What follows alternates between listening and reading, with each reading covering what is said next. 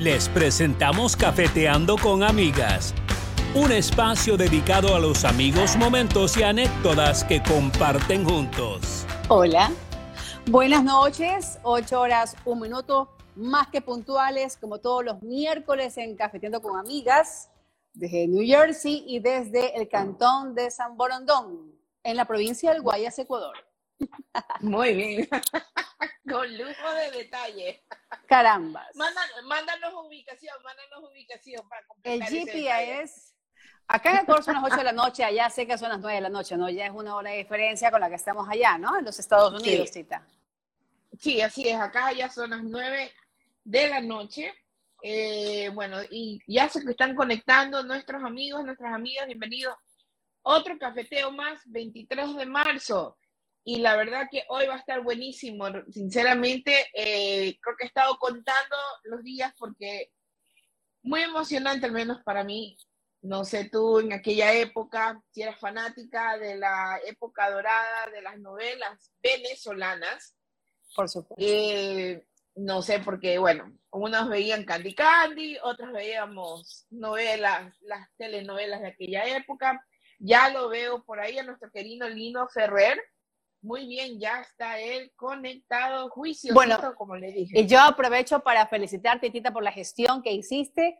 Definitivamente hace unos días nos sorprendió en el grupo que tenemos de Cafeteando con Amigas, de que vamos a tener a un invitado de lujo, internacional, querido y obviamente recordado por su trayectoria, precisamente en tantas novelas que recordamos, que añoramos.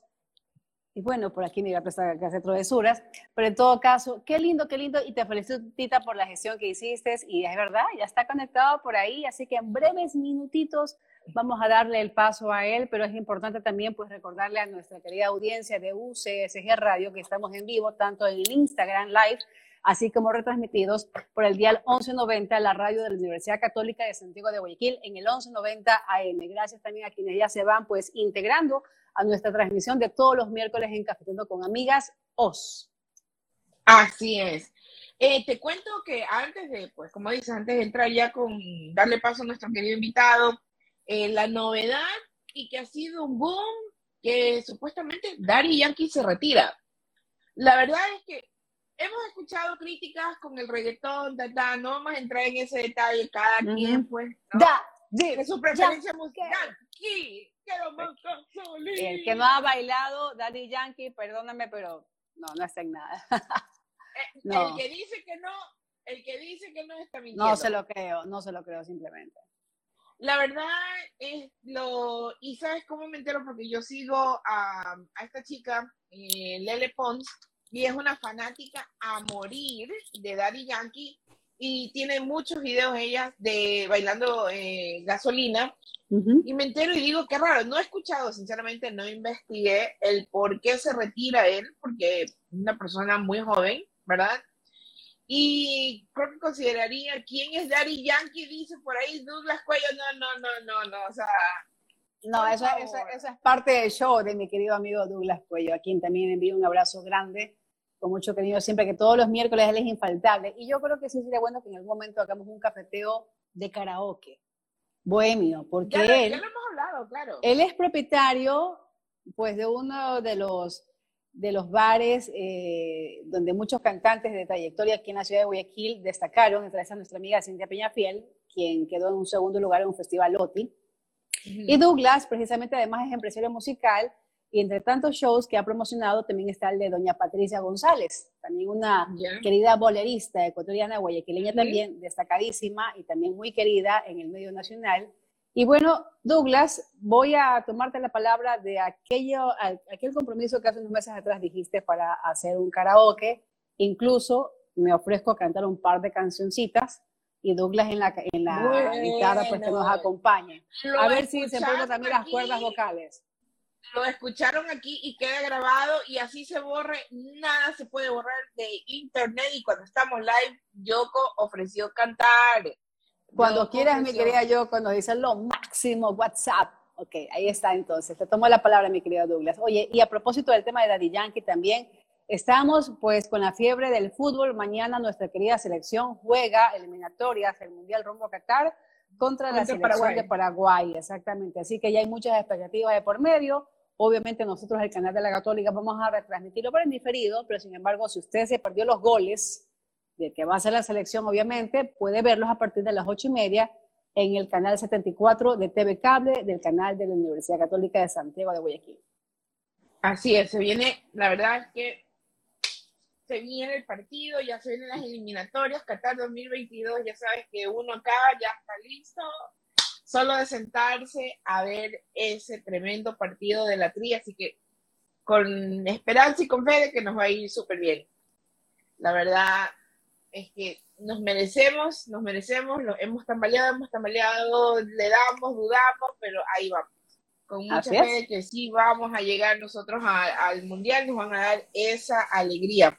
Y la novedad, escuchamos por ahí, no he confirmado que quizá, porque se decía que iba y que en el partido que juega Ecuador versus Argentina iba a Messi, porque Messi no ha estado en los últimos partidos. Uh-huh. Y bueno, el alboroto pues allá, porque van a jugar en el Monumental. Entiendo que es en el Monumental que va a jugar la selección y ahora supuestamente no va a ir Messi, estuve escuchando, no sé, al 100% no puedo decir si es verídico, he estado escuchando ese rumor que quizás no llegue Messi hasta Ecuador para jugar con la selección, que no me sorprendería porque no ha estado jugando en estos últimos partidos. Y bueno, veamos qué mismo sucede al final, ¿verdad? Lo que sí está asegurado en el tema del partido contra la selección de Argentina, que como lo dices, va a ser en el Estadio Monumental, a propósito, el próximo martes 29, lo que sí ya se está pues revendiendo los boletos para el ingreso precisamente al partido. Y te comento de que se están siendo revendidos en el Estadio Modelo de Guayaquil, las entradas a este partido. De hecho, te comento de que hay personas que aseguran de que la entrada a la tribuna la están vendiendo en $130. Entonces, también lastimosamente aquí la gente se está aprovechando de la situación. Ojo, el aforo ya está al 100% en lugares públicos, así que las recomendaciones siempre, pienso que no están de más, ¿no? Cuidarse, el tema del COVID sigue, es verdad que los contagios han bajado gracias a las vacunas, pero en todo caso es importante que tengamos empatía con nuestro prójimo justamente contra quienes están al lado nuestro, nuestras familias, de cuidarnos, usar mascarillas, siempre tener desinfectante a la mano para obviamente tratar en lo posible de cuidar nuestra salud, nuestra integridad y también de nuestras familias. Sí, así es. Así que bueno, esperemos que sea no solo un excelente partido, pero que se tomen los cuidados necesarios también. Así es. Y no, definitivamente. La verdad es que se vienen unas semanas muy interesantes, muy emocionantes. Veamos qué sucede mañana y qué sucede la próxima semana. Saludos a quienes ya se van conectando. Ahorita está Marlene Barriga, Manuelito Hunda, nuestro querido diseñador gráfico del canal de la Católica. Está Cariola Raúl, está Douglas Cuello también conectado. Está Tita, también está Lino Ferrer. A ver si me ayudas, porque no tengo los lentes. Pero en todo caso, se van de a poco sumándose muchos amigos a la transmisión de todos los miércoles de Cafeteando con Amigas. Sí, tenemos, bueno, Mari Carmen, Bisutería, Dan.Yogi397, Ana María Grafe, y van disculpando si no pronunciamos bien, ¿verdad?, los nombres. Coloncito, que nos fue el primero, dijo, aquí estoy, y nos saludó. Nuestro operador de radio. Exacto, yo soy Fabricio Castro Coach, ¿cómo está? ¿Cómo le va? Bienvenido a esta su casa. Tiene asegurada la merienda porque está mirando. Verita Salazar, mi querida prima, que ya también se unió, Diego Pinto, Yuri Fuentes, y ¿quién más? Un abrazo, nos dice. Muy bien, ya le vamos a dar paso a nuestro invitado, cuidado con alguna falla técnica y se nos va, que a veces... Que pase don Lino Ferrer. ¡Que pase! Ay, todavía no, ya mismo. Ya mismo entra. Yo creo que nos dejó ponchadas y él salió y debe estar muy cerca. Pero en todo caso, Se van conectando los amigos, está Rosa Rodríguez, está Sonita 2905, nuestra querida amiga Sonia Zambrano, también Nelly Marina 42, se van uniendo a la transmisión. Nuestro querido director de nuestra querida radio, Efraín Luna, Luna, a quien le damos un caluroso abrazo a la distancia. Efraín, mire qué lujo invitado vamos a tener hoy, un internacional, el querido actor y recordado actor, don Lino Ferrer, actor venezolano, pues que tiene una amplia trayectoria en novelas venezolanas. Obviamente que siempre es importante recordar, así como la semana pasada, Tita, junto a César Carminiani, director, sí, actor ecuatoriano, cineasta ecuatoriano, pues él se embaló, de hecho nos pasamos en la transmisión de la radio. Nos pasamos en la transmisión, nos quedamos de largo con nuestro live junto a César Carminiani, recordando tantas películas y tantas series inspiradas en tantos personajes ecuatorianos que han destacado en nuestro quehacer nacional. Felicitaciones, bueno, dice nuestro querido director Efraín Luna. Gracias a Juan Carlos Ojeda también, que ya se está integrando a nuestra transmisión de todos los miércoles. Olmedo Carlos también se está conectando. Lo escuché por ahí, creo, a Lino, no sé. Buenas noches. Nada de colgado, lo que se cuelgan los guantes. Yo no he colgado nada. No sé qué está pasando. No sé qué está pasando, que no se ve la imagen mía, que es tan hermosa, pero... A ver, Lino, sí, estamos viendo de pronto... Creo que son unas cortinas, me parece, ¿no? Unas cortinas y una silla, parece. Oh, yo pienso que debería hacer el reverso de la cámara, muy probablemente, ¿no? Sí, quizás puede ser eso. A ver, de pronto, Lino, mira la cámara, puede ser, porque sí, estamos viendo unas cortinas blancas y una silla. Estamos viendo al vecino que tiene... del otro lado de la ventana. Sí. No, mentira. Pero es que no, yo estoy volteando la cámara, pero no se voltea. Mira, hagamos una cosa, Lino. Salga de la transmisión y vuelva a entrar, porque muchas veces así suele pasar con este tema de las transmisiones. Ella es una chica muy inteligente. Ella es muy inteligente. Usted está disculpado, Lino. Ya que a nosotros nos pase eso, wow. Pero en todo caso... Ya salió. Qué lindo, pues que... A ver... Para que la audiencia conozca, Tita es recontra que lanzada. Lo que a mí me falta. Y eso que trabajo en medios de comunicación muchos años. Pero Tita cogió papá, le escribió a Lino Ferrer, le contestó y ahí empezó todo. Así es, la verdad es que, mira, nosotros cuando empezamos este programa dijimos vamos a nosotros conversar, vamos a tener invitados. Pero digo, bueno, ¿por qué no invitados que pues no se vean normalmente? O en la televisión ecuatoriana, y no quiero ofender a nadie, por favor, no estoy criticando a nadie, simplemente fue una idea, y lo hablé con Yogi y le digo, ¿sabes qué? Alguien de afuera, veamos quién nos acepta, y le escribí a Lino, y no solo, o sea, nos aceptó, pero tuve una llamada con él, fue hace como un par de semanas, y hablamos como media hora. Así, cuando te digo, hablamos media hora y llora en el teléfono así como que... Oh my God, es de nuestra red. Estoy hablando con Lino Ferrer. Y era como hablar con un amigo de hace años. Sí. Así de abierto es él.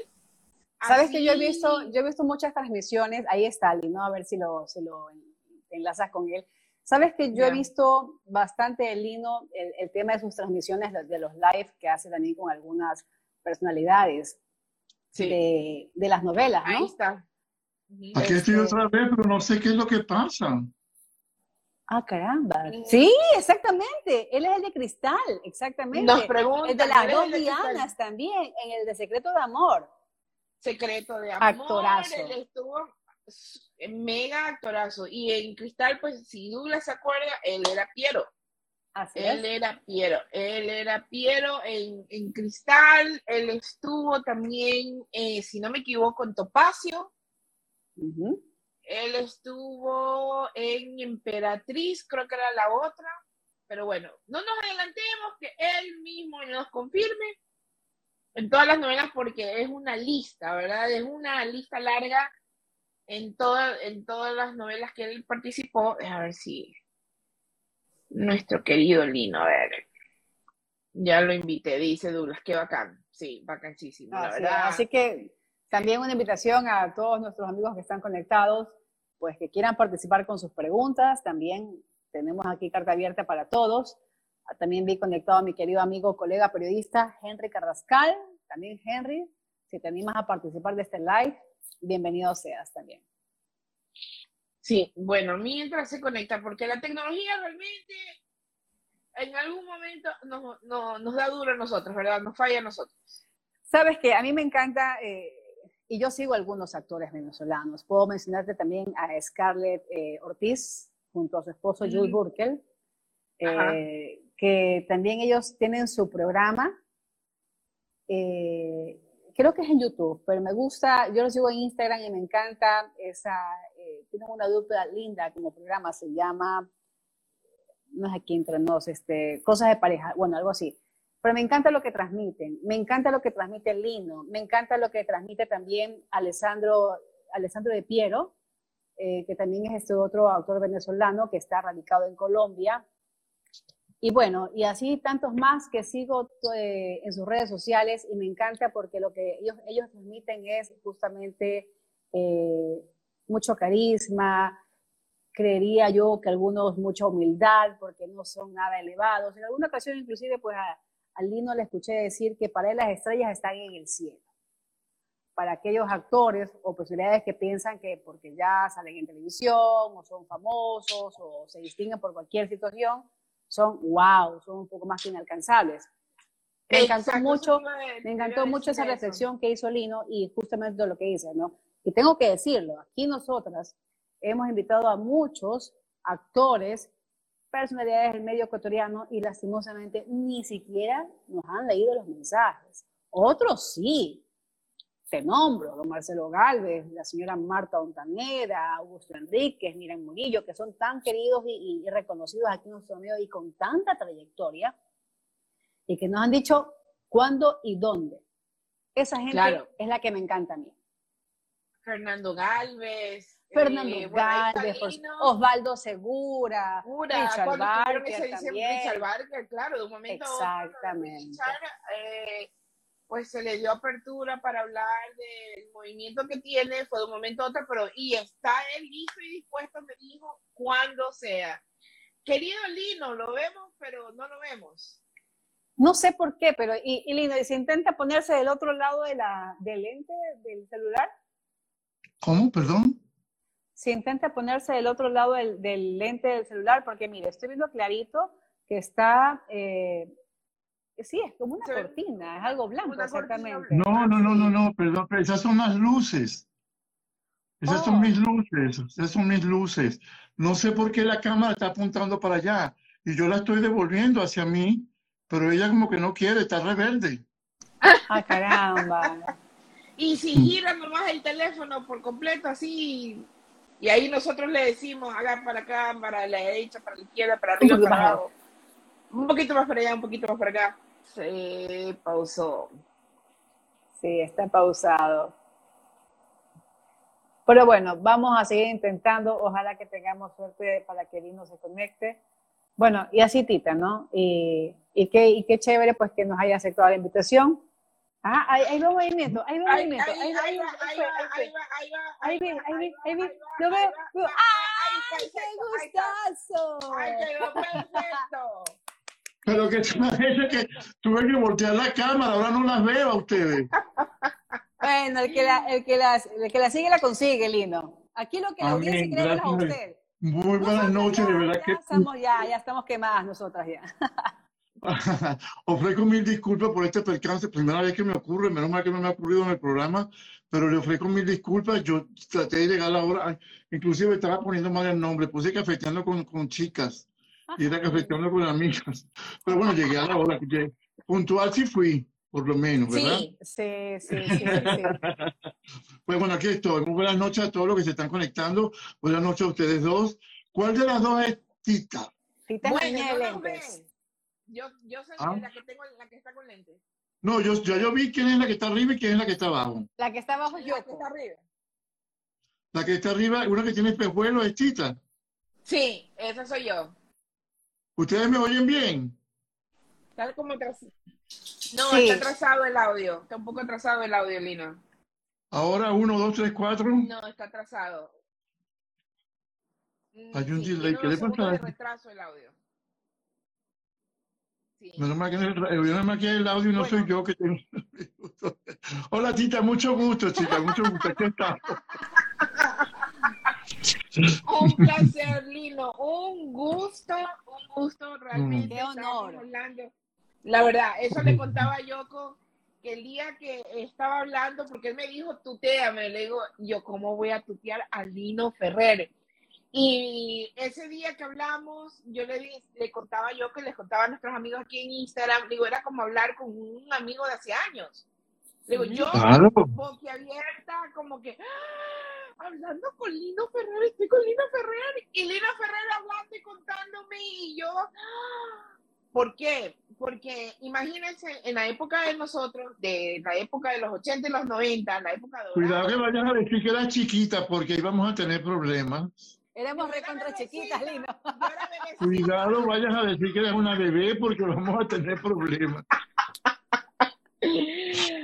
Ya, en esa época, la verdad, no existía esta maravilla de la tecnología. Así el acceso es. A aquellas personas, actores, actrices, cantantes, no existía. Y que a mí, por la experiencia que a veces hemos tenido nosotros en Cafeteando con Amigas, y te lo he contado, Lino, que no, ni siquiera a veces nos contestan cuando los invitamos al programa, que tú me llames, porque Lino me llamó, que tú me llames y nos pegáramos esa conversación como de más de media hora, para mí fue algo... Me averiguó toda la vida, me averiguó toda la vida. Así es, no me sorprende realmente. Era pregunta tras pregunta, no me dejaba respirar. Yo le decía, señora, voy a desayunar, y ella, dale y dale, y no, mentira.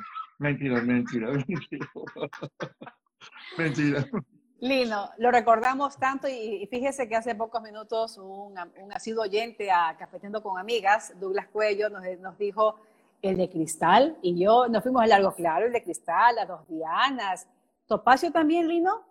Es un personaje muy pequeñito cuando trabajé en Topacio. Eso lo hice antes justo de entrar en Cristal, lo de Topacio. Pero fueron 5 capítulos, 6 capítulos, no era nada importante. Alberto, sí, ¿verdad? Alberto se llama el personaje. Oye, yo no me... ¿Viste? Como ya averiguó la vida a uno, yo no me acuerdo. Es verdad que no me acuerdo cómo se llamaba, ni me acuerdo cómo se llamaba, de verdad. De verdad que no. Emperatriz, ¿y usted, también? Yo mal no recuerdo. Claro, Emperatriz también, exactamente. Oh, no, eso fue una de las mejores.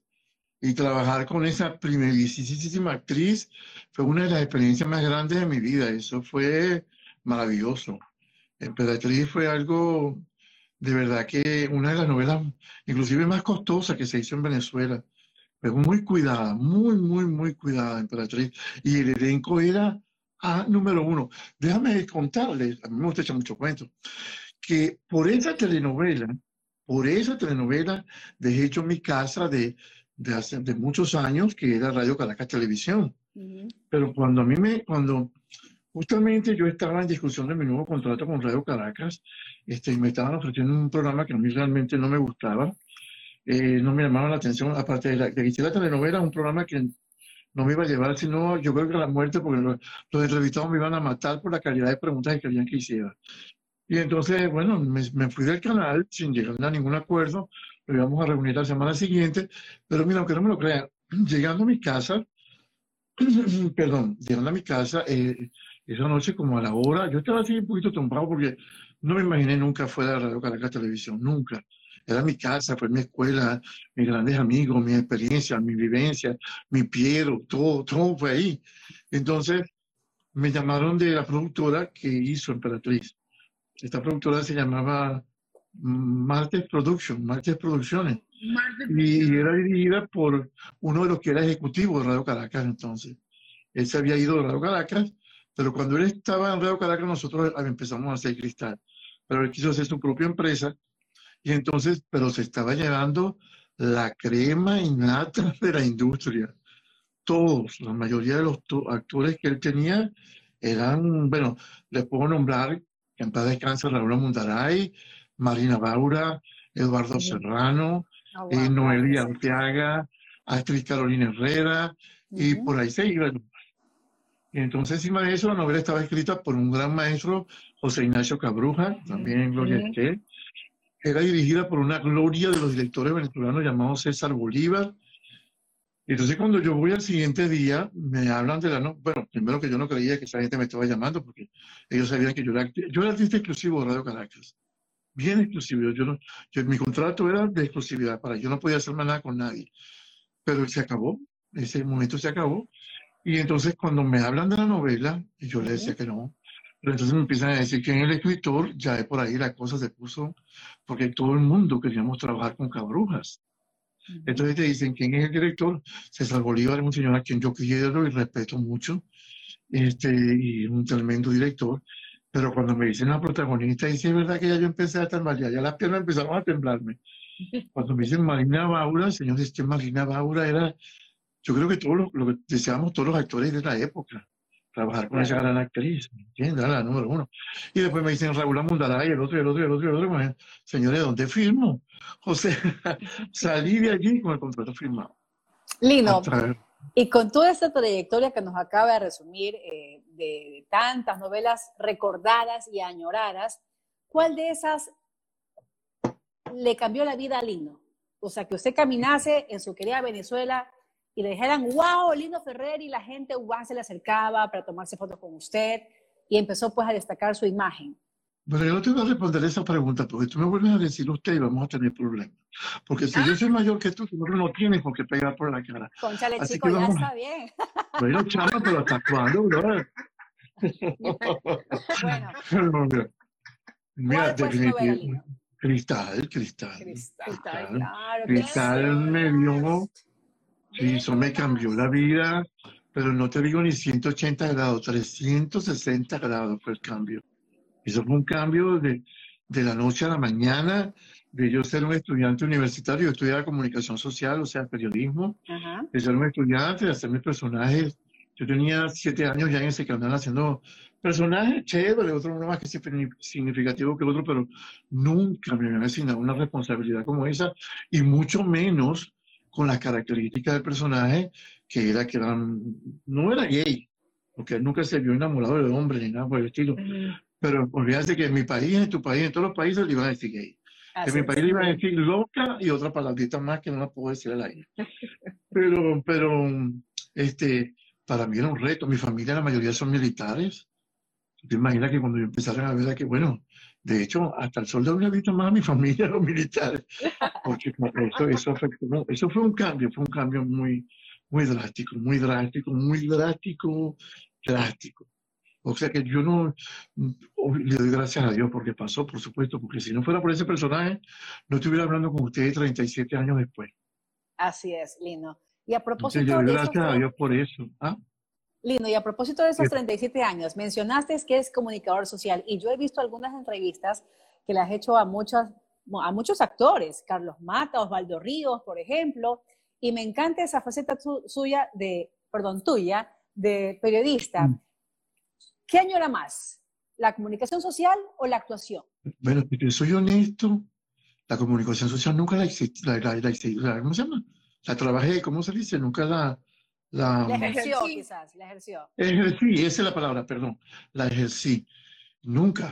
Yo nunca había hecho una entrevista a nadie. Pero sí las ha hecho a muchos actores. No, pero déjame chacha, que yo no me dejo hablar ya como tita. No, mentira, mi amor, mentira. Mira. Yo soy muy bromista, no me hagas caso. Mira, pasa lo siguiente. En septiembre del año pasado, aquí hay una amiga periodista, ella es narradora de noticias de un canal muy importante de aquí de la ciudad. Y tenemos una bonita amistad. Ella iba a lanzar un libro, muy chévere su libro. Bueno, después lo leí, ¿no? Entonces, estamos conversando un sábado. Ella estaba preocupada por la promoción del libro, etcétera. Yo decía, pero mira, hay mucha gente que está utilizando las redes sociales, porque tú no te haces una entrevista en Instagram. Donde dice, ¿quién me la va a hacer? ¿La hago yo? Ay, no. Mire, tú fueras periodista. ¿Cómo no soy periodista? 5 años estudié en la Universidad Central de Venezuela y sin perder un día de clase, le dije. Porque siempre en esa universidad me llegan muchas manifestaciones políticas. Pero yo, gracias a Dios, no perdí ni un día.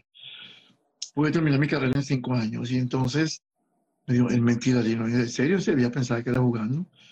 Pues hicimos la entrevista, amiga, y por esas cosas de Dios, la llamó la mamá, el novio, el primo, la tía, y unos amigos que la vieron por casualidad, que chévere la entrevista, que no sé qué. Y dije, no, Dios mío, que tú me estás indicando que, porque como no estoy haciendo nada prácticamente, tú me estás indicando que esto de repente lo puedo hacer, me termino en las redes sociales.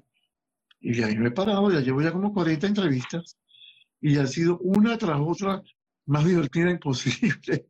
Pero es porque yo no quiero ser ese periodismo del cual ya nosotros los actores... No, y que te empiezan a decir, a mí me contaron que te acortaste con 4 mujeres en la escuadra porque saliste borracho y drogado de un restaurante. Ya los actores estamos cansaditos de eso, ¿entiendes? Claro que sí. Y a mí me contaron que eres bisexual, que eres homosexual, que de la droga, que... Oye, ¿hasta cuándo? ¿Entiendes? Los actores somos seres humanos. Ojo, yo no meto la mano en el fuego por nadie, pero tampoco es que todos somos una lacra, porque imagínate tú. Ya de por sí, el hecho que tú digas en tu familia, de nosotros, la familia de nosotros, que eran conservadoras de aquella época, ajá, que tú dijeras que ibas a ser actor, y yo me imagino que en el país de ustedes debe ser igual, o era igual. No, acá es igualito. Okay. Yo he entrevistado a tantos actores ecuatorianos, y cuando les he preguntado, bueno, ¿y qué pasó con la familia? Y todo, no hay uno que no me haya dicho de que siempre tuvieron la oposición de la familia. Porque realmente es una profesión muy sacrificada. No, ojalá fuera por sacrificio, mi reina. No es por sacrificio, sino porque si eres varón, eres homosexual. Y si eres mujer, eres prostituta. Caramba, así de fuerte. Así de fuerte, así de claro te lo digo. Mira, mira que está conectada, una de las más grandes destacadas actrices ecuatorianas, doña Marta Ontaneda, está conectada. Y bueno, doña Marta Ontaneda es una mujer tan querida y con una trayectoria... Imagínate, o sea, así a la par como Lino Ferrer, creería yo, acá en el Ecuador. Y por ejemplo, a doña Marta yo la veo en tantas apuestas escénicas, tanto en televisión, series de televisión, como tablas, en teatro aquí, en teatros locales, y no hay ni una obra que no se le llene a ella. Amén. Divina. Sí. Y por acá está, amo ser la profe, nos dice Lino, ¿qué anécdotas recuerdas sobre tu personaje Julián Pérez en la novela Estefanía 1979? Por acá, amo ser la profe, nos dice así de, como decimos acá, sí, la recho, como decimos acá. Por acá es una palabra fuerte. ¿Sabe una cosa? Esa fue mi segunda telenovela. Porque yo comencé de la mano de un gran hombre llamado Miguel Ángel Landa, que es un actorazo venezolano. Miguel Ángel fue quien me llevó a mí a Radio Caracas Televisión diciendo que yo era su hijo. Y resulta que él me conoció a mí en un banco donde yo trabajaba allá en Venezuela, porque yo había salido de, yo no sé si ustedes le llaman bachillerato, high school, no sé cómo le dicen a... Bachillerato. Bachillerato, ¿verdad? Ah, bueno, yo acababa de salir de bachillerato y estaba esperando mi cubo para entrar en la universidad. Y entonces en ese interín me tenía que poner a hacer algo, me puse a trabajar en un banco y ese señor era mi cliente, ¿cómo puedo decirlo así? Y él, entonces, hablando, llegamos al tema de la actuación, ya yo hacía teatro y él me llevó a Radio Caracas. Pero yo hice una escena con él, una chiquitica con él y ya no me habían llamado. Después me llamaron cuando era Estefanía y Estefanía era, bueno, es una historia de Venezuela, era bien local. Y entonces me pusieron a hacer el novio. Se van a quedar locos de quien yo era el novio. No, a enamorar, mejor dicho. A enamorar a Grecia Colmenares. Grecia Colmenares. Grecia Colmenares hacía el papel de la hija del matón número 1 de Venezuela en aquel entonces, que lo interpretaba para mí el mejor actor de Venezuela, que en paz descanse, el señor Gustavo Rodríguez. Pues este señor no le gustaba que este muchachito estuviera enamorándose de la niña y me mandó a matar. Y duré serían como 5 o 6 capítulos en la novela, no duré mucho, pero la gente de la calle me decía, ay, te enamoraste de quien no debía, y ¡pum!, me mataron. Porque él era así, el que le molestaba lo mataba. Esa es una anécdota que yo me dejé de porque yo quería estar en esa novela pegó en Venezuela, bueno, pegó en su época, porque después... Oiga, y acá tenemos una comunidad de venezolanos que están conectados. Ay, Lino, tan bonito. Dios me lo bendiga, venezolano. Venezolano, pórtense bien, por favor, pórtense bien. Agradezcanle al Ecuador que les abrió las puertas. Trátenlos con cariño, con respeto. Mira, no podemos hacerle más daño a Venezuela, no lo estoy diciendo por ustedes específicamente, sino que traten de dejar bien en alto el nombre de Venezuela, trabajando, formándose para ser grandes ciudadanos mientras que estén viviendo en el Ecuador. Por favor, respeten las leyes de allá. Hagan lo que tengan que hacer y así como dicen coloquialmente, al país que fueres, haz lo que vieres. Pero lo bueno, no lo malo. Lo bueno y lo claro. Lino, ¿qué tiempo tienes ya viviendo en Miami? ¿Cómo fue, perdón? ¿Qué tiempo tienes viviendo en la Florida? 27 años. Pero extraño mi país como que si fue ayer. Claro que sí. Siempre se extraña, sí, definitivamente. Eso, te amamos, vuelve, nos dice por acá, amo ser la profe. Hola desde Uruguay, bello Lino, nos dice Sleeper 5814, también por acá tenemos otro mensaje de Uy despedida en esta novela. Tita, mira si puedes leer un poquito más atrás, pero de a poco se van conectando los amigos. Tenemos aquí a José Luis Arevelo, que él dijo, el personaje de Topacio se llamaba Alberto. Marte TV, bueno, José Luis Arevelo, definitivamente alguien pues que muy conocedor y por lo visto seguidor de las novelas y de Lino. José Luis Arbelo dice, Lino, ¿qué anécdota tiene sobre tu actuación en la novela Estefanía? Bueno, ya, ¿qué más tenemos aquí? Lino, te queremos. Yo muchas amo gracias. A Lino, nos dice, amo ser la profe. ¿Qué más tenemos? Te amamos, aquí, vuelve. Lino? Sí. Bueno, bueno, ya vamos a ser la profe, saludos de Venezuela. Marta Ontaneda nos dice gracias. José Luis Arbelo, Lino, te mandé un mensaje por privado, por favor, para que lo veas, muchas gracias. Desde Caracas, José Luis Arbelo. Oh, okay. Nos ve desde Caracas. Saludos al amigo Lino, el almanaque venezolano, nos dicen. Oh, miren, esa gente, más o menos más que me... que llegaron, que tengo... Mire, yo les voy a decir a ustedes que les gusta esto del mundo de la televisión, de las telenovelas. Esta gente del almanaque venezolano se la recomiendo a mucha gente. Son grandes amigos, forman parte de esos ángeles maravillosos que me ha puesto la vida para que me ayuden, me protejan y me cuiden en el espacio que estoy haciendo, que se los recomiendo. Se llama Cita Con, todos los sábados a las 6 de la tarde, por Instagram, siendo el comercial de gratis. Pero la gente, el señor Felipe Ordóñez es un ángel, un ser extraordinario que dirige, pero lo bueno de aquí que él hace, que a mí siempre me ha llamado la atención, él, por ejemplo, te pone a hablar de Estefanía. Entonces te saca escenas de Estefanía que no me pregunte de dónde la saca, pero el señor saca material hasta debajo de las piedras.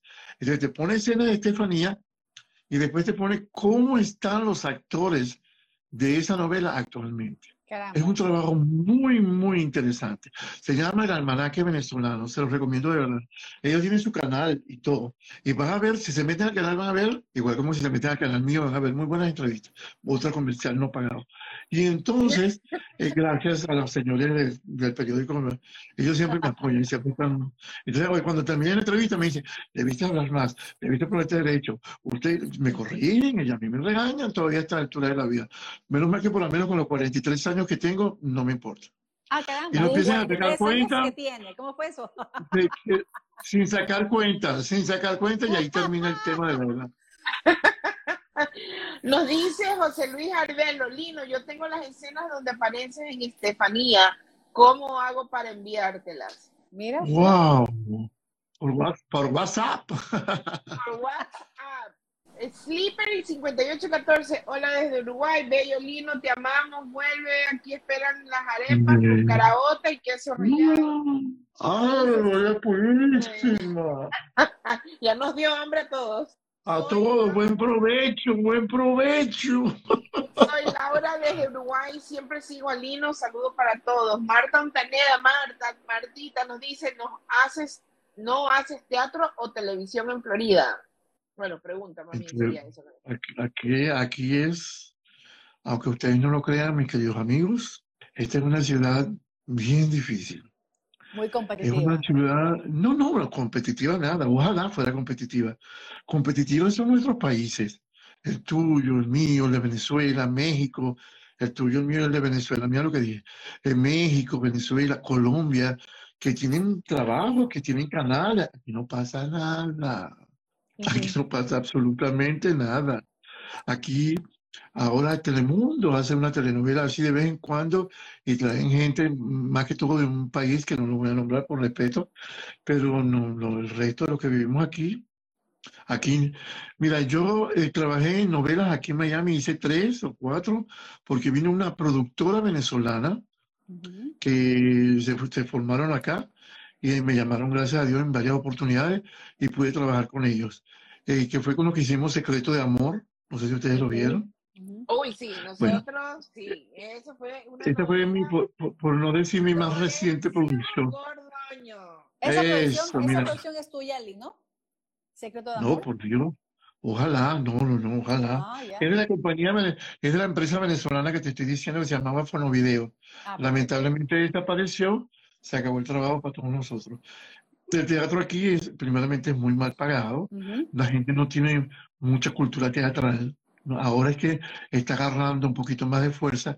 Entonces se hace difícil hacer obras de teatro gratis por una cantidad de circunstancias, pero es dura, la ciudad es dura, no es como que tú vas a Argentina, que hay actividad teatral, en Puerto Rico hay una actividad teatral brutal, ¿entiendes? En Venezuela también, no sé el Ecuador, me imagino que sí, porque todos los países latinos como que tenemos más nos gusta más el arte, el teatro, la música, las comedias musicales, todo ese cuento, ¿entiendes? Porque tú crees que está triunfando en Broadway los actores latinos. Exacto. Porque nos canta una rumba y un guaguancó. Lino, pero conozco que eres empresario también. Eres empresario y que también, pues, hace algunos años atrás fuiste el creador de los premios locales más reconocidos en la Florida, los Miami Life Awards. Cuéntanos un poquito de esta faceta tuya de empresario. ¿Y por qué tú me has averiguado tanto la vida, hija mía? Porque también soy periodista, soy colega tuya. Tengo que ser preparada. No, mira, te cuento algo. Yo no soy como un libro abierto, yo no tengo secreto que nada. Yo sí digo mi edad. Mira, tú ves que yo tengo 43 años y tengo una hija que tiene 32 años. Ahora saquen la cuenta. ¿A qué edad la tuve? A los 11 años. Yo tengo 19, Lino, yo tengo 19. ¿Viste? Yo sabía, ¿ves? Todos somos jóvenes. Mira, efectivamente, yo, como te decía, yo hice mis novelitas cuando llegué acá, porque yo vine para acá por Telemundo. Yo salí de Venezuela por Telemundo, que llaman ellos Network, que es el Telemundo del mundo. Y me llevaron a Puerto Rico a hacer una novela muy mala. Y entonces, después de esa novela, me trajeron para acá, para Miami, hasta que se terminara el contrato y el cuento. No pasó nada. Me fui quedando. Yo andaba con mi hija, porque yo soy papá soltero, para que se enteren. Me vine con mi hija solo de 3 años y medio, la criatura, y ya hoy tiene 32, ya es verdad. Y entonces, sí, entonces fue pasando el tiempo y se hacía mis novelitas, me mantenía y había posibilidades de un comercial, una cosa. Ahí uno se va manteniendo. La carrera de los actores generalmente es muy inestable, a menos que tengan una exclusividad con un canal y te puedan mantener 10, 15 años, qué sé yo. ¿Qué pasa? Que se nos va Fonovideo, que era el que más o menos yo hacía telenovelas allí, y la Univisión no hace telenovelas, sino la que trae de México, y Telemundo, ya te digo, en ese entonces no hacía nada. Como yo hice Cristal, fíjate todo lo que yo le puedo deber a esa novela. A mí la gente me consideraba aquí, el público, que yo era diseñador de modas. ¡Ah, caramba! La gente juraba que yo era diseñador. La única que vestía era mi hija y la que peinaba era ella de vez en cuando. Porque no se dejaba, porque le lavaba el cabello. Pero yo de moda. Entonces, aquí, como yo estaba recién llegado a la ciudad, aquí había muchos certámenes de belleza. Mis Cuba de América, mis Colombia, mis whatever, mis Nicaragua, mis esto, mis lo otro, y no había mis Venezuela. Entonces yo fui a tanto como yo digo, sí, ¿será que aquí no hay chicas para hacer un Mi Venezuela? Y hice un Mi Venezuela. 32 muchachas llegaron. Aquello fue una belleza de concurso, no es por nada. Aprendí porque yo no tenía idea de eso en nada. Tuve como siempre gente que me ayudó, gente que me apoyó. Hicimos un bonito certamen. Pasó eso, Venevisión, les meto el chisme. ¿Saben lo que es Venevisión, verdad? Claro, sí. Sí. Claro, el Canal 4 de Venezuela. ¿No? Venevisión me demandó porque utilicé el nombre de Miss Venezuela. Resulta, les pasó otro chisme, que Venevisión no tenía inscrito la palabra Miss Venezuela, la frase Miss Venezuela a nivel internacional. No tenían la marca registrada, ¿cómo se llama? Yeah. Y se dieron cuenta que yo hice Miss Venezuela aquí y salieron corriendo a demandarme.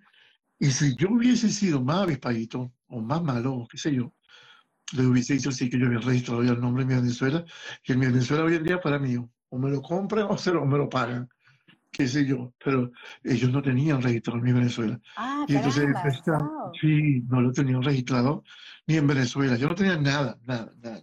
Y entonces, porque en Venezuela a nadie se le ocurrió, aquí se me ocurrió a mí. Y entonces, bueno, empezaron con la demanda y yo le decía, ¿a mí qué me van a quitar? A Carlos, lléveselo. ¿Qué me van a quitar? O sea, a mí no me importa. Entonces, no, que lo que queremos es que el concurso no se llame Venezuela. ¿Lo puedo llamar Señorita Venezuela? Sí, señorita, ok, ya. Y se llamó Señorita Venezuela USA. Y lo hicimos por 10 años. 10 años. Wow. Pero ¿qué pasó? Lo dejamos porque cada año me ganaba una amiga y el resto eran enemigas. Entonces, si yo salía para la calle, los venezolanos me iban a matar. Porque no saben, la gente no sabe perder, ¿entiendes? Entonces, que si el concurso estaba arreglado, que si el concurso yo dije, no, mejor no hacemos más esto, porque aquí es crearse enemigos por gusto. Y de mi propio país más triste todavía. Exacto. Entonces, bueno, dejamos eso.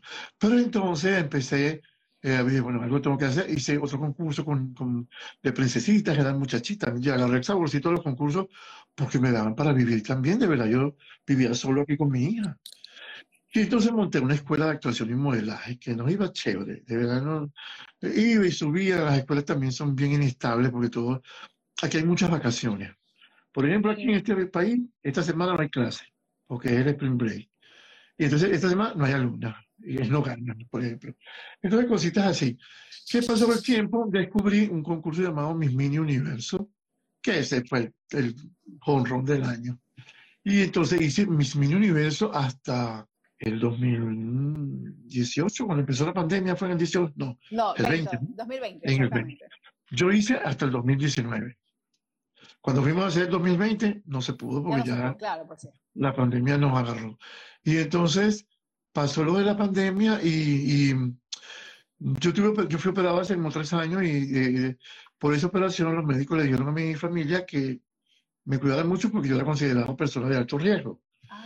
Y entonces me quedé en la casa instalado día y noche. Menos mal que mi casa me gusta, donde vivo me gusta, todo me gusta. Y no me dejaban salir, porque le daba temor, ¿entiendes? A mi familia. Y a mí también, no voy a decir que no. Claro que sí. Entonces yo salía en el carro de la familia, veía a la gente así como cuando uno va a un zoológico que ve a los animales de lejos. Así que veía a la gente. Y entonces no me bajaba del carro para nada. Y yo creo que todos estuvimos así al inicio de la pandemia. Pero ¿qué pasa ahora en el 2022? Cuando creería yo que todo está más relajado con el tema de las vacunas, porque sí veo que muchas actividades se están reactivando, al menos en los Estados Unidos. ¿Va a retomar este concurso? Dame un ratico para responderte lo del premio que ya voy a llegar. Entonces ¿qué pasó? Que yo, a mí tenían, casi nunca me llamaban a trabajar como actor, porque yo decía que ya yo era productor, y yo nunca me he dicho que soy productor, yo soy actor, hasta que la muerte nos separe. Entonces, y no me llamaban, y no me avisaban, porque a mí no me llaman a actuar, hablaba con los directores, no, pero tú no estás produciendo yo. Entonces, yo veía que aquí la gente, poquito gente que había, tenía mucha mística, muchas ganas de trabajar, y había programas de televisión, había telenovelas que hacían aquí, en fin, había una cantidad de cosas, y no había nadie que reconociera la labor de nadie. Y se nos ocurrió, a mi hija y a mí, mi hija tenía 10 años cuando eso. Un día estuvimos hablando y surgió Miami Life Awards. Trabajábamos ni como unos perros, porque los perros se respetan, como unos esclavos sería. Cómo trabajamos, pero estábamos felices después que veíamos a la gente con aquella sonrisa, aquella emoción de que recibieron un premio. Nos costó que nos creyeran, que lograr la credibilidad es muy difícil, más aquí en los Estados Unidos, pero llegamos hasta hasta el 2000, hicimos 13 años, hicimos ese premio. Y era cada emoción anual impresionante. No se ganaba mucho dinero porque los patrocinadores eran muy costosos. Y para tú llevar gente a ese tipo de teatro tienes que tener un buen show. Entonces tú llamabas al más baratico y te cobraban $20,000. Tú te quedabas, el día de las madres te va a pagar $20,000. ¿Entiendes? O sea, pero se hacía el evento porque iban los artistas con su compañía, Pero ¿qué pasó? Que el señor Ferrer se enfermó y el teatro, el premio se acabó. Y mis hijos no quieren que yo siga más en nada de eso tampoco. Ellos no quieren. No, no que no sigan el medio, sino que no sigan eso de el premio, porque en el premio también me ganaban muchos enemigos. A propósito del tema de los premios Miami Life Awards, Roberto Manrique, un ecuatoriano muy querido. ¡Uy, yo lo quiero mucho! Sé que él también estuvo nominado. Sí, ganó el premio. Él se lo ganó por una novela, por un personaje muy bueno que hizo aquí.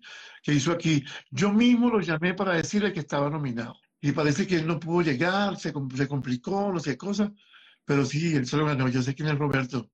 Que por cierto es que se casó por ahí, el chisme llegó aquí. Pero Robertico es muy buena persona, un muchacho muy respetuoso. Muy querido aquí en el Ecuador también, ¿eh? Sí, y se ha destacado allá en los Estados Unidos también. Y tantos actores ecuatorianos que se han destacado también fuera. ¿Perdón? Por ejemplo, Cleo Olaya es una actriz ecuatoriana que también está radicada, creería yo, en México. No sé si usted la identifique, Lino. Roberto Manrique también tiene mucha trayectoria en los Estados Unidos y cada que viene al Ecuador siempre es muy cotizado aquí también. También otro que también es Eduardo Maururi, por ejemplo. No lo conoce por acá. Bueno, en cualquier momento lo va a conocer. Yo que conozco es a Roberto. ¿Shani Adán? ¿Ah? ¿Shani Adán, por ejemplo? No.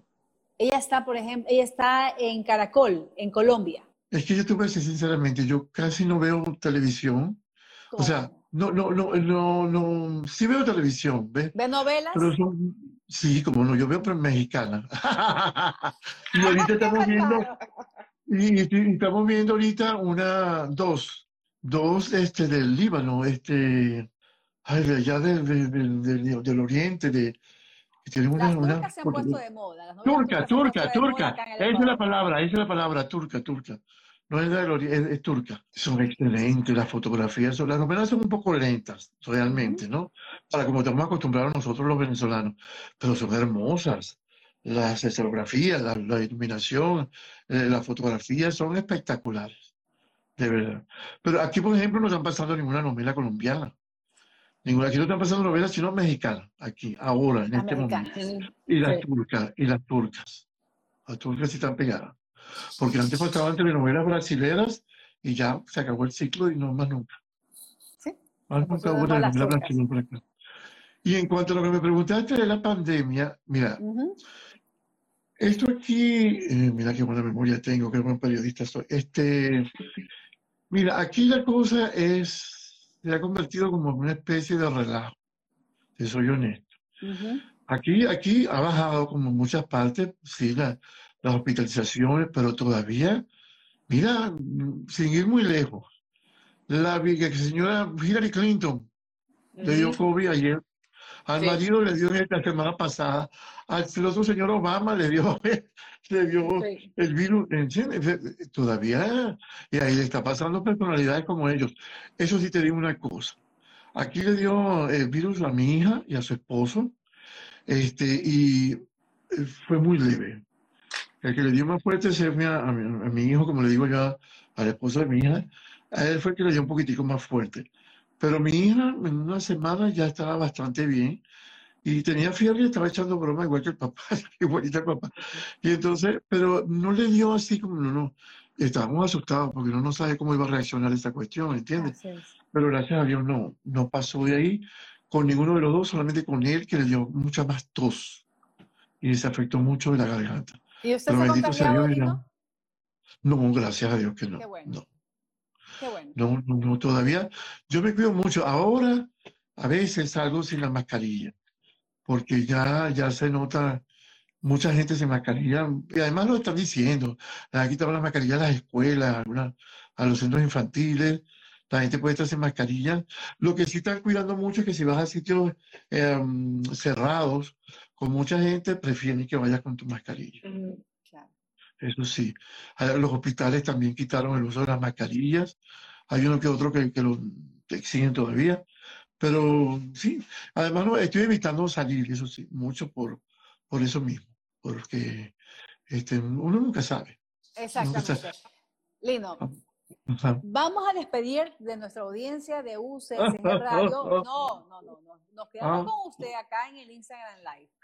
Le comento, a nosotras nos retransmite la radio de la Universidad Católica en el dial 1190M, así que queremos agradecer a nuestra audiencia de radio. Y bueno, y si quieren seguir enganchados a este live, entonces entren lo más pronto posible al Instagram Live de Cafeteando con Amigas para que continúen, pues, pegadas aquí en esta hermosa conversación junto al actor venezolano Lino Ferrer. Gracias a todos ustedes, son las 8:58 y con esto nos despedimos. Tita, le doy el paso a usted.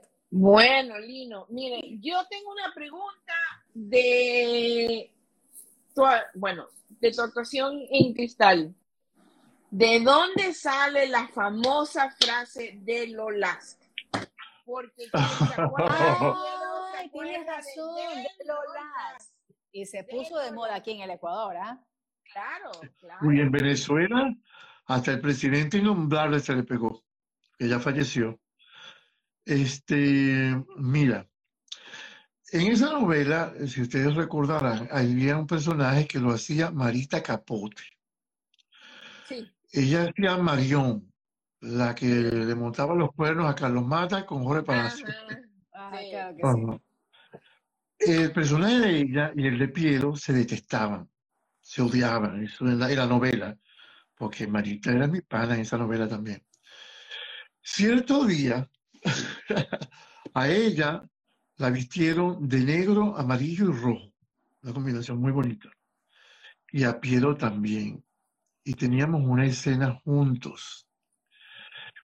Ni ella me había visto, ni yo la había visto. Nos ensayamos, pero sin la ropa con que íbamos a grabar. No pasa el tiempo, nos dicen a grabar, yo llegué, 5 de acción. Yo no estaba en la escena con ella, ella estaba con alguien ahí y yo entraba. ¿Qué pasa?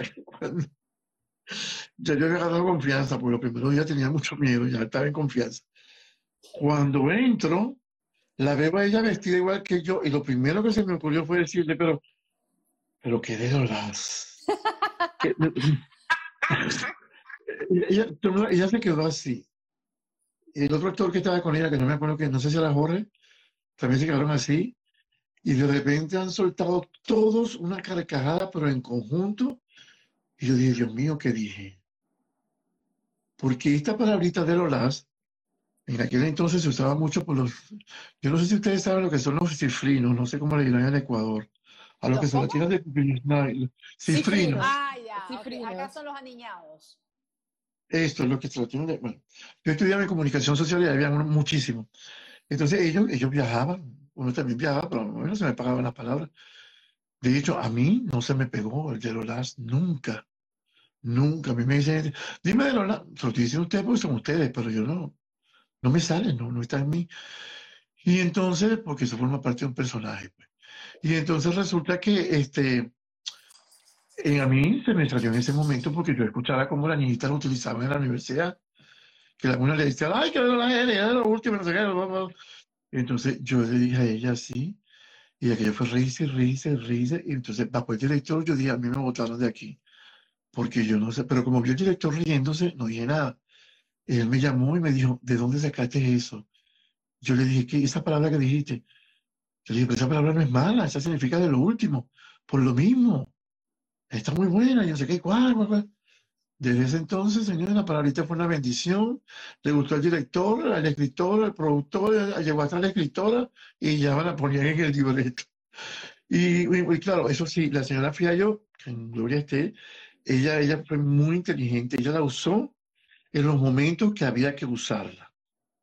Porque después de Cristal me tocó hacer un programa donde estaban todos los personajes de Cristal, pero obviamente no estaban inscritos por la señora Fiallo y no funcionó el de Lolas porque el escritor no sabía dónde ponerlo. Y yo no puedo cambiar lo que escribiera un autor, no le podía cambiar el tono, aunque yo sabía cuál era mi tono, pero él no lo puso. Yo lo decía cuando me lo decía y no tenía sentido, no tenía gracia y no tenía la fuerza como ¡pum! Ese que le lancé a Marita en esa escena. Y cuando empecé a decir aquello fue... Y entonces, mira, después surgió Anonadado. Anonadado fue la que más se pegó en Venezuela, sí, y aquí. Estoy anonadado. Y, después decían, vamos a rebobinar, era como vamos a retroceder la cinta para hablar de lo que estamos haciendo. Y cositas así, me mandaban cartas con palabras, la gente. Fue una experiencia maravillosa, de verdad. Pero de ahí surgió el de Lolas. De Lolas. Marita Capote, ella es muy señora. Sí, Marita Capote, y nos dice José Luis Arbelo, Marita Capote, Marión Belorín de Ascanio. Definitivamente. José Luis Arbelo, la verdad me encantaría poder conversar contigo porque se sabe todo a detalle, qué memoria. Nos dice, amo ser la profe, súper contenta con este live, de verdad. Es volver a la época de oro de la televisión venezolana con esas novelas que generaban producción de verdad. Gracias, Cafeteando con Amigas. Abrazo desde Venezuela. Gracias, amo ser la profesora, por seguirnos y por ese comentario. La verdad, como lo había hablado con Lino, yo le decía a Lino, creo que no hemos vuelto a ver una época tan increíble de novelas como aquella época, ¿verdad? Y bueno, Cristal y Cristal fue una novela muy interesante porque para la época trató muchos temas, ¿verdad? Teníamos el tema de adopción, el tema de droga, perdona, estoy mezclando con Leonela, perdón. Cristal, teníamos el tema de adopción, ¿verdad? Y pues la presión de la sociedad y lo que se vio forzado a hacer el personaje de Lupita Ferrer, que se me escapa el nombre de ella en la novela. Pero, Victoria Escaño. Victoria Escaño, sí, Victoria. La verdad, Lino, ¿qué nos puedes contar que alguien no se esperaría de los personajes con quienes trabajaste, ¿verdad? Con los actores que trabajaste en Cristal. Algo que no nos esperaríamos, no sé... ¿Quién era el más chistoso? ¿Quién era el más divertido? El más amargado. El más comelón. Eso del comelón tuvo su doble sentido, ¿verdad? Eso no se hace. Eso no se hace. Al que le caiga el guante que se lo chante. Viste, mira, ¿ves? Típica periodista. Tan maluca. Mira, te voy a decir algo. El más cómico, aunque ustedes no lo crean, señoras y señores, es Carlos Mata. Qué divino que es Carlos Mata, yo lo amo. Oh, no, es un pan, ese señor es un pan de Dios. Yo lo quiero mucho, y Carly, pero nos hacía las grabaciones tan felices.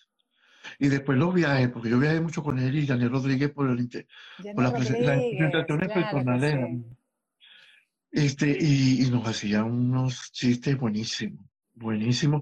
A él no le gusta que yo lo diga, pero Carlos Mata cuando hace papel de gay es extraordinario. Ahí no hay piedra que valga, ni el otro que nada. Carlos Mata hizo una obra con Eduardo Serrano. Los dos eran dos viejos gays y aquel teatro se caía, señores. Hacían dos viejos gays, mira qué buenos son de actores, que los dos personajes estaban de espalda al público. Eran como dos viejos, estaban en la playa de vacaciones, no sé cosas, y se contaban sus historias y peleaban. Ustedes no tienen la idea de la calidad de esos trabajos. Y Carlos era excepcional. Amargados, yo creo que ninguno estaba amargado en la novela, que yo creo, no. Bueno, que de verdad yo no vi. Es que lo que pasa, mira, en esa novela pasaron muchas cosas.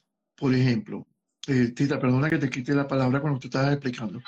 Ahí tocaron el tema de la violación, la homosexualidad, porque quieras o no, Piero era, para el público era homosexual, y más en 1985. Tocaron el cáncer de mamas, tocaron el alcoholismo con la estupenda actuación de Choni Fuentes, que estuvo bárbara, que era la mamá, creo que de Raúl Amundaray en la novela. Creo que sí, que estuvo alcoholizada. Ella después estuvo en la situación del cura, con el otro cura, que era interesantísimo también. Después que vino, bueno, yo creo que esos 5 eran los temas básicos. Entonces había el personaje que, uy, para los cabellos, los pelos, perdón, el de Cerebrito, que era una belleza de personaje. Estaba la historia del bombero con Mayra Alcalá, que se llamaba Inocencia. O sea, había la señora, no sé si se acuerdan, la que leía las cartas de amor, que era una belleza. O sea, tenía todos los ingredientes para hacer lo que fue, una gran novela. Y encima de eso, no es porque yo esté presente, porque yo era de todos, aunque no lo crean, el más nuevecito. El más nuevo de ese elenco era yo, chiquitico. Si a mí cuando me tocó, no tampoco chiquitico, pero cuando me tocó hacer mi primera escena con Raúl Amundaray, que lo tenía que tratar con confianza y que le daba un golpe, y yo decía, señor, que yo temblaba, porque eso sí era tocar al máximo de la actuación, al galán de galanes de Venezuela. Y Raúl era un gentleman, un caballerazo, pero me decía que tenía que empujarlo y tratarlo como que si era un confianzudo de toda la vida. Y bueno, vamos a hacerlo. ¿Me entiendes? Entonces, todo eso se conjugó bien. Entonces, todo el mundo estaba disfrutando su personaje. Todo el mundo lo disfrutó, porque a todos nos gustaba lo que estábamos haciendo. ¿Entiendes? Eso fue, dígame, cuando nos sacaron a la Gigi Sancheta, tremenda actriz. Gigi Sancheta, wow, claro, qué divina, claro que sí. Esta tremenda actriz, esa muchachita, esa era su primera novela también. Ella también era más chiquita que yo, pero que es una fiera actuando, pero uff. Ahora no sé cómo estará actuando, no sé si siguió actuando, pero es tremenda actriz. Gigi era muy tremenda actriz. Y así sucesivamente. Entonces yo creo que, como decíamos por ahí, éramos felices y no lo sabíamos, pues. Todos éramos felices. Yo creo que no, si hubo disturbios, si hubo problemas, yo no me enteré, porque a mí me enseñaron mis maestros de actuación que usted escucha un chisme, huya. Usted está hablando de los demás, usted huya, para que no diga, Lino estaba ahí, Lino escuchó. No, señor. Y así siempre me he mantenido, y bendito sea Dios hasta ahora. Y creo que no llega a pasar a esta altura, me vi envuelto en chisme, ni en quitadera de marido, ni de esposa, ni en nada de eso. Siempre yo iba a mi trabajo a trabajar, eso sí, compartía y me reía mucho con todos mis compañeros en la famosa cafetería. Lo que era la cafetería y maquillaje era el centro de diversión de aquí. Y la pasábamos muy bien, muy bien. Radio Caracas era un sitio muy acogedor. Nadie se imagina que lo que era Radio Caracas, salían tantas producciones buenas y tantos buenos actores. Eso era el Canal 2, ¿verdad? El Canal 2. Era una cosa rara por dentro, chiquita. Nosotros nos peleábamos en un pasillo, que nos tropezábamos, que fuera flaco o gordo, lo que sea, porque era angosto el pasillo. Es una cosa increíble, hasta que después hicieron uno más grande, pero pasábamos el grandote y volvíamos para el chiquito, el pasillo chiquito. Pero era impresionante, había una magia muy grande en ese canal. Lino, que yo presencié alguna pelea, alguna cosa. Nada de eso. Qué lindo. No. Has mencionado a tantos actores destacados y queridos y también muy recordados. Carlos Mata, con Tita coincidimos hace unos años atrás, antes de la pandemia. Lo vimos a él en su faceta de actor en el monólogo Desnudo con Sombrero, que fue una obra que vino acá a Guayaquil también el siguiente año. Y yo recuerdo, Tita, y no me dejas mentir, ¿no? Qué divino que se portó Carlos Mata. Fuimos en ese show en Miami. Fuimos un grupo de amigas ecuatorianas guayaquileñas que coincidimos en Miami. Ya te imaginas la barra, porque fue una obra que él alternaba con sus canciones. Y sí, él la iba a presentar aquí, perdón, él la iba a presentar aquí. Él la iba a presentar aquí y por la pandemia no se pudo. No. Pero él se iba a presentar aquí, estamos en marzo, como en enero, en febrero. Porque tú sabes que la pandemia aquí bajó, todo el mundo se alegró y después volvió. Sí. Creo que por eso fue lo que le pasó a él. Y entonces ustedes cantaban desenfrenadas las canciones. No, olvídalo. Lo más simpático es que cuando se acabó el show, él compartió con los espectadores. Se tomó fotos con todo el mundo y obviamente se tomó fotos con nosotras, con la mejor barra que ha tenido en sus presentaciones. Y nos dijo, chicas, ustedes son las escandalosas. Sí, nosotras somos. Oye, dijiste una palabra que me sonó bien interesante. ¿Cuál? Guayaquileña. Guayaquil, nuestra ciudad es Guayaquil, acá somos guayaquileños. Sí, yo sé. Guayaquileñas. Ah, guayaquileños. Guayacos, acá somos guayacos. Qué rico, qué nombre, ¿no? Qué chévere. Está cordialmente invitado a nuestra perla del Pacífico, Lino. Cuando venga al Ecuador, bienvenido. Pienso hacer un programa ya de desnudos. Ah, caramba. Desnudos, bueno, cuente detalles. El primero que se va a desnudar va a ser yo para que no vayan a la fiesta. Ay, no. Vamos a ver cuando he hecho un viaje. Yo tengo ganas de viajar por varios sitios. A mí hay muchos países que me gustan.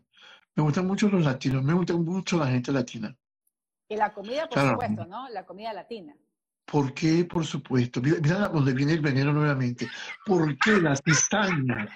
¿Por qué la maldad, Dios mío? Porque Anita, yo también soy buen diente, yo no lo niego. Yo soy buen diente. Por lo que vi, no tiene ni una libra de más, tiene, ni un kilo de más tiene. Los tengo toditos, déjeme decirle. No, sí, a mí me encanta la comida de la latina. Mira lo que es. Yo no he probado la comida ecuatoriana, te soy sincero. No sabe lo que se pierde. Me imagino. Pero comí guatemalteca. Uy, la sopa. Yo soy sopero, me gusta la sopa guatemalteca. La nicaragüense es el vicio de la familia, de toda la familia, la nicaragüense no. Porque la nicaragüense se parece mucho a la comida venezolana en algunos platos. Okay.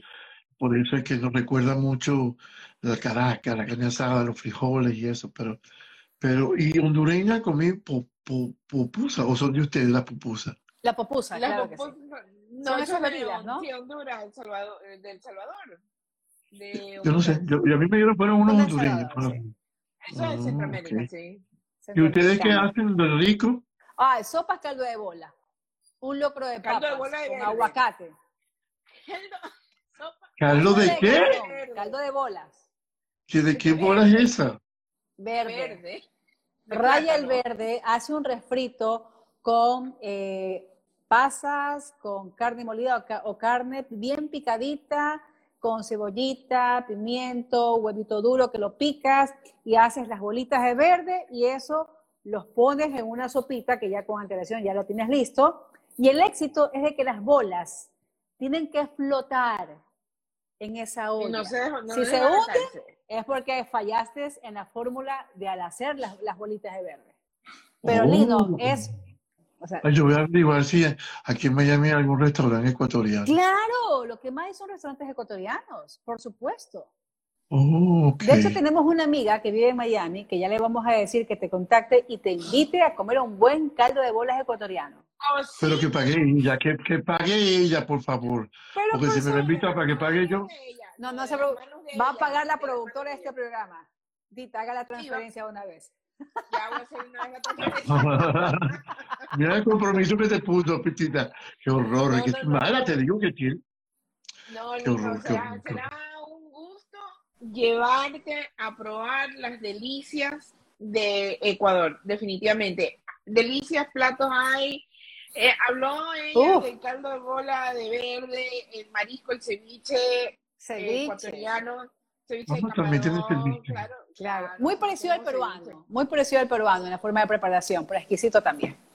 Así es. Qué rico. Mira, y allá, ¿ustedes hacen allá telenovelas y esas cosas o no? Sí hacemos acá series. Sí, por supuesto que sí. Claro que sí. Ah, bueno, cuando pasé la pandemia me voy a trabajar para allá, me consiguen trabajo. Bueno, claro que sí, claro. Bienvenido, claro, por supuesto. Yo usted como productora ordeno que usted se queda donde yo con Lino. Cuentas ya dónde quedarte allá en Ecuador. Bendito sea, ¿no? Qué maravilla. Gracias. Sí, porque yo aquí no hay futuro en la actuación. Y yo creo que todavía puedo hacer algo, por lo menos puedo ser el abuelo de alguien. El tatarabuelo, una cosa, no sé, el que vende el periódico.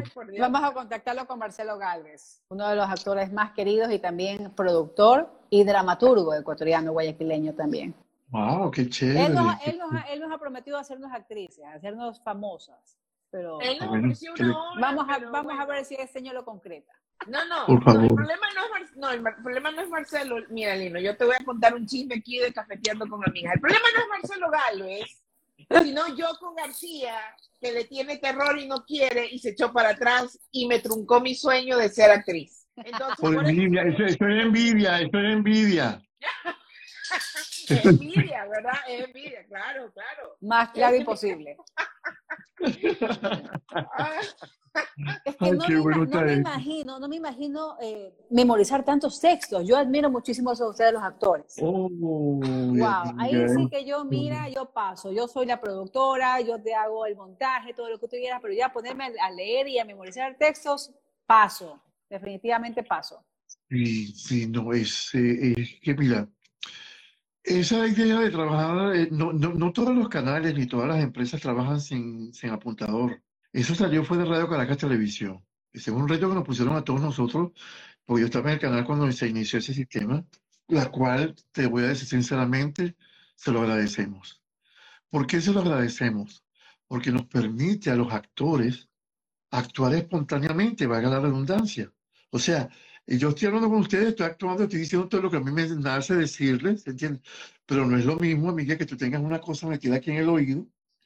Entonces tienes el oído, vas a oír el apuntador, vas a oír al director, vas a oír al director de luces, vas a oír a la maquilladora, vas a ir a la vestuarista, vas a ir, o sea, aquello es, uno le saca la madre al otro, el otro saca la, tú no sabes a quién le sacaron la madre, si fue a ti, pero aparte de esto te están diciendo el texto al apuntador. Aquello es terrible trabajar. A mí me quisieron obligar a trabajar con eso en Puerto Rico, en la novela que hice allá, que era mala, como les dije. Y le dije al director, señor, yo no sé trabajar con eso. Me hicieron la prueba. Y no daba, porque yo no soportaba oír tantas voces así. Y me lo quitaron. Entonces, bueno, me acostumbré. O sea, lo que sí, me hicieron prometerme que yo te tenía que darle a los actores el pie. Lo que el pie es la última palabra para que ellos arranquen. ¿Entiendes? Que yo podía decir lo que quisiera en el medio, pero al final tiene que decir papá. Y ya. Y esa persona, el actor que seguía, sabía que lo que venía era lo que tenía que decir. Pero yo no pude, eso es imposible. Y aquí me invitaron por un programa de comedia. Me lo pusieron y me dije, no, chico, déjame, yo me aprendo mi cuestión y yo lo digo como el sangre, pero no. Es terrible. Todo tiene su magia. Porque yo te digo sinceramente, yo admiro a los actores mexicanos, que los hay muy buenos. Uh-huh. De verdad que los hay. Sí, que se quitan uno el sombrero. Y ellos trabajan como apuntador. O sea, cómo hacen los matices, cómo hacen las inflexiones, cómo hacen las transiciones, cómo llora, cómo se calma, cómo grita, y todo. Eso no es fácil.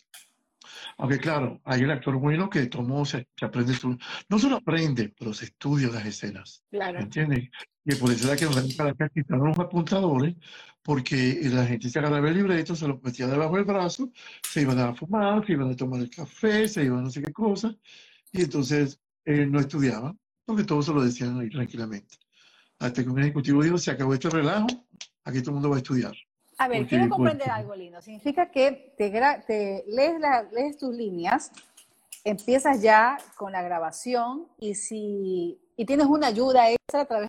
¿Así es? No escuché, se fue la voz. Se corta. Sí, se está cortando un poco la conexión, Yoko. Está congelado ya. Te decía, significa que el apuntador...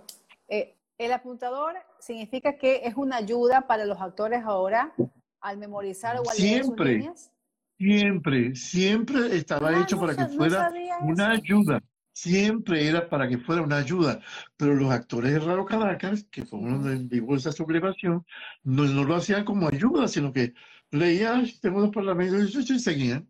Y los estuvieron siguiendo unos cuantos y dijeron, se acabó, aquí todo el mundo va a estudiar. Porque eso es un apoyo. O sea, claro que sí. Y te voy a decir, oye, buenas noches, ¿qué tal? ¿Cómo estás? ¿Cómo te va? Yo vengo a decirte que te amo, pero que yo no sé qué. Y te digo, entonces, si se me olvida algo, estoy oyendo por ahí y digo, te quería también decir que te odio. Porque me faltaba decirte que... ¿Me entiendes? Pero es una cosa que me lo apoyaron por aquí. Lino, te falta decirte, te odio. O si tienes mucho movimiento, te dicen, ahora te mueves a la izquierda, vete moviendo a la izquierda poquito a poco, y te vas, y ahora te sientas, siéntate suavemente que te está siguiendo la cámara uno. Todo eso te lo dicen por ahí. Claro, exactamente. Si tú estás tapando una actriz a nivel de iluminación, échate para atrás que estás tapando a la actriz, échate para atrás a la derecha, la estás tapando, cuidado te caes, todo eso te lo dicen por ahí. Claro. Es increíble. Es decir, estás haciendo una escena de llanto, y escucha que haga esta risa. Yo por lo menos me río, yo que me río de todo. Pero es muy interesante. Es un trabajo que yo lo admiro, lo respeto mucho. Bueno, voy a considerar entonces ser actriz.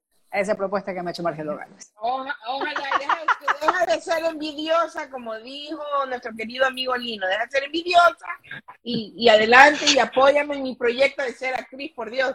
Bueno, está bien, lo haré entonces. Esta carrera, mira, esta carrera es maravillosa.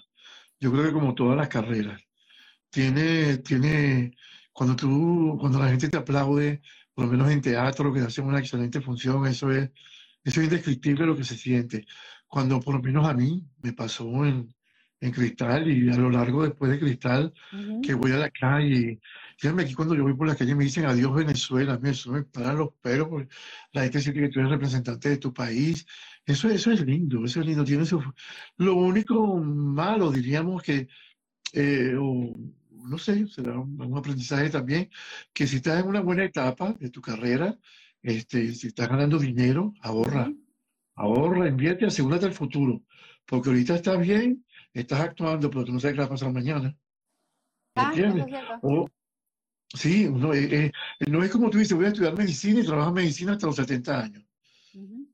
Disculpen, ¿entiendes? Entonces, o puedes ser periodista de la edad que tú quieras y después escribes un libro, pero la actuación no. O sea, o te pone, de hecho, ya está pasando. En la televisión, vamos a decir inclusive la de aquí, no quieren ciertos colores de piel y tampoco quieren a la gente gorda. No me estén mirando así porque yo estoy gordito, pero aquí no quieren, y mira que no las estoy viendo, ustedes están de espaldas a mí. La pinta es lo de menos.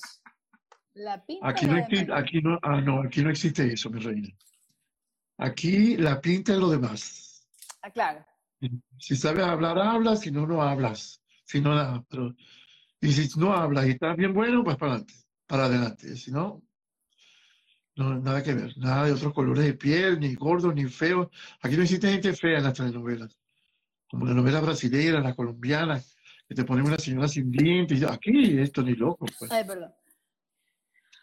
Lino, tenemos unos mensajes aquí. Primero te voy a leer uno que dice, esa es mi prima, María Eugenia Salazar. Dice, yo hago un delicioso caldo de bolas, receta de mi madre, y yo lo invito, pero en Ecuador. Así que Lino tiene invitación en Ecuador a comer un delicioso caldo de bolas, ya sabes. Tenemos aquí, ¿quién más? Dice, gracias, muchas gracias. Jackson para Lino desde Venezuela, disculpe, bendiga, eres un actor, Dios te bendiga, me imagino decir, eres un actor de primera. Muchas gracias. Jackson para 21, él es mi fiero preferido, Venezuela lo extraña. José Luis Arevalo dice, Ramón Valdés, don Ramón nunca leía guión. José Luis Arevalo, la verdad que nuestro mejor amigo desde aquí en adelante, el 90% era improvisado. Laura, buenas noches, yo vengo de RCTV, donde no existía el apuntador, era obligatorio leerse su parlamento y cero apuntador. Amo ser la profe, estudiar una escena no significa entonces aprendérsela, no necesariamente. Bueno, ya eso es algo que usted ya lo habías contestado, Lino. Laura dice, porque la creatividad del alto le daba vida al personaje. El actor Lino será un actor de primera en la historia de la novela. Bueno, Lino, mi fiero preferido. Muchas gracias. Buen mensaje, discriminación siempre ha existido, dice Ana María Grafe, amo ser la profe, que de lo las eso. Bueno, imagino que se refiere, estamos hablando de la comida, un extraordinario actor. Y hay un comentario que realmente quiero destacarlo, aprovechar antes de ya despedirnos de nuestro querido Lino. Bueno, aquí José Luis Arevalo, la verdad es que es una biblioteca él de información. Es un conocedor de las novelas. Increíble, es un conocedor definitivamente y nos dice que pues ya se ganó en nosotros, ya tenemos en él un amigo. Yo he comido fanesca, chuchucaras y pescado encocado. ¿Quién dice eso? Ah, caramba. Mi hermano, sí. Es de ligas mayores, sí. Entonces. Si comió fanesca, es de ligas mayores, definitivamente. Qué rica la fanesca. Así es de ligas mayores nuestro querido José Luis. Y dice, Cafeteando con Amigos tienen un nuevo seguidor. Muchísimas gracias, la verdad. Gracias, José Luis. José Luis, muchísimo. Lino es de la generación de oro de la televisión de Venezuela. Así es. Wow. Lino, quiero hacerte una pregunta. ¿Eres familia de Lupita Ferrer? Me encantaría, pero no. Coincide nada más el apellido. Esa señora es bella, bella. Yo la entrevisté. Vayan a mi canal, Lino Ferrer TV, Lino Ferrer TV, promoción. Ahí lo van a ver. Y suscríbanse, necesito 300 suscriptores para poder trabajar en YouTube, por favor, no sean malos. Por favor. Lino Ferrer TV en YouTube. Y de hecho, en ese canal es que vi la entrevista a Osvaldo Ríos y a Carlos Mata. Ah, ahí está la de Lupita, que fue hace poco, estuvo extraordinaria Lupita. Ella va a bautizar un libro la semana que viene, si Dios quiere. Ah, qué bien, qué chévere. Un libro que se llama, el libro se llama Lupita Ferrer al Desnudo, se llama. Ah, caray. Sí, ¿Ella sigue en Venezuela o está en los Estados Unidos? No, acá en Miami también. Ok, está bien. Ella está aquí primero que muchos de nosotros. Ella iba y venía. Pero hace años que Lupita vive aquí en los Estados Unidos. Y habla un inglés bellísimo. Bellísimo, porque ella es tan fina, tan coqueta, tan hermosa. Tan delicada, siempre fue una divina ella, ¿no? Sí, yo tengo tiempo que no la veía. Cuando hicimos el live y la vimos en pantalla, todo el mundo se quedó sin palabras, porque la señora está hermosa, hermosa. Vean la entrevista, de verdad. Está que deja a todo el mundo sin hipo. Lino, sí, nos dice Laura, Lino, tú eres como una empanada de cazón con malta, puro sabor venezolano.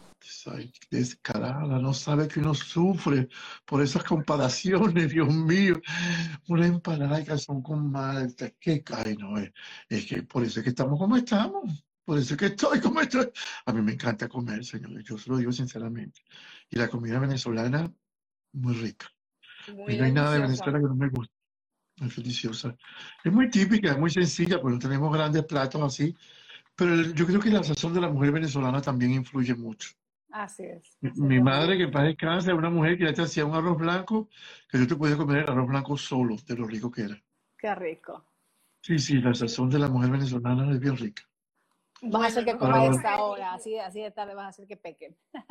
Lino, qué gustazo que hayas compartido con nosotras y quiero comprometerte a que más adelante sigas compartiendo con nosotros aquí en Cafeteando con Amigas. Hay tantas cosas que yo al menos quería preguntártelas, por ejemplo, la amistad que también supongo que la tienes con Yanira Rodríguez, ya hablaste que tienes muy buena amistad con Carlos Mata, y también conocer tu faceta de papá, porque sé que tu hija también es tu compañera en tu empresa justamente. Sí. Bueno, les cuento un chisme para cerrar. Las empresas las terminamos cuando empezó la pandemia. Ah, qué lástima, ya no las siguen. No, lástima no, chicas, gracias a Dios, no trabajo más.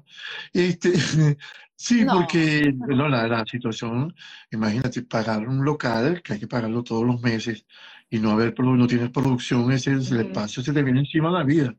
Y empiezan las deudas y alborotar, no, chao, cerramos y bueno, sabemos hasta cuándo iba a durar esto. Pero no, yo estoy muy tranquilo, estoy muy bien. Esta experiencia nueva que estoy viviendo con Instagram es maravillosa. Y si no fuera por la experiencia de Instagram, no estuviera hablando hoy con ustedes y con toda esa gente bella que entró en el salón. O sea que estoy muy agradecido por lo que estoy haciendo. Estoy feliz, contento con mi hija al lado, con su esposo y su gente, y todo chévere. Todos felices. Gracias a Dios. Qué bien. Lino, muchísimas gracias por haber aceptado nuestra invitación. Muchísimas gracias. Realmente ha sido una conversación. Mira, nos hemos extendido. Tengo que decir que nuestro amigo José Luis Arbelo ya compartió el link para tu página en YouTube y nos dice, ya me suscribí a tu canal ayer, Lino, y he visto ya todas las entrevistas. Desde Venezuela les mando un abrazo. Así que, gracias, Lino. Esta es tu casa.